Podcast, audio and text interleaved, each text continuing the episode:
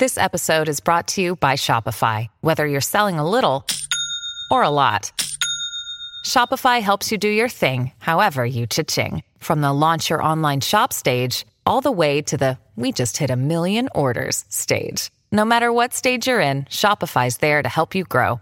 Sign up for a $1 per month trial period at shopify.com slash special offer, all lowercase.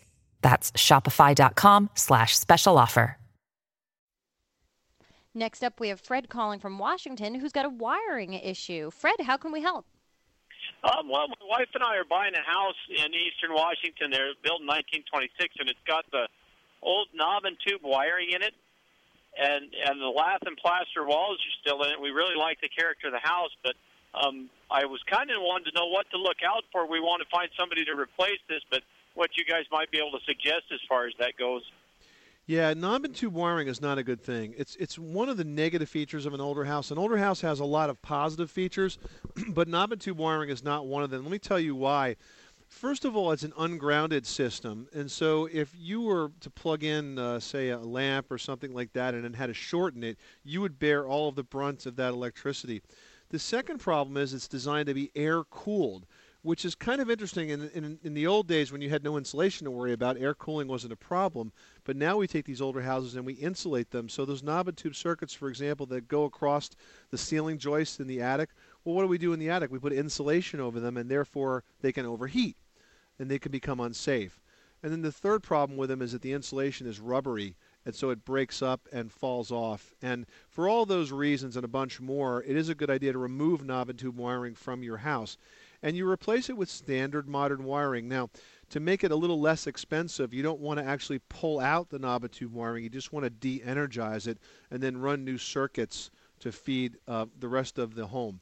It is an improvement that should be done. It's going to cost you a few bucks, but it is one that I would recommend for now, those reasons. Tom, in your home inspection business, have you ever seen a case where someone's in the process of buying the house, they haven't quite gone to closing yet, you come in there, you notice the knob and tube. Does the prospective buyer have any sort of recourse to say, hey, this is a hazard? Is there any way we can talk about repricing or paying part of the cost to replace this?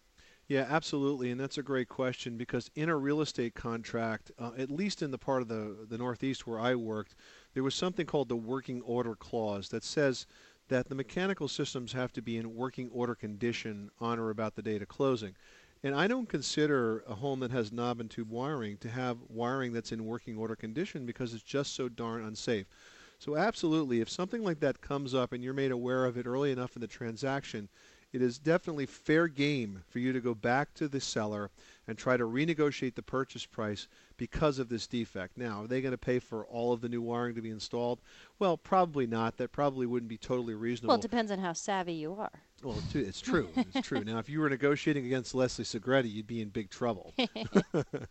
but uh, I think it's certainly reasonable to ask them to uh, contribute or something, knock something off the price. You know, the other issue here that, that comes to mind is it could impact your insurance costs because homeowners insurance companies these days usually send out an inspector and one of the things they look at right away is your wiring system and if your wiring system is antiquated they may not want to insure your house or they, they may want to insure it at a higher price. And you need that certificate before you go to closing. So this is something you need to sort of square away before you've even closed on the house Right, right, exactly. Well, we've already taken care of the insurance deal. We actually we ran into a little bit of a dilemma with that. That um, there's very few insurance companies that will even insure a house with any kind of knob and tube wiring whatsoever in it.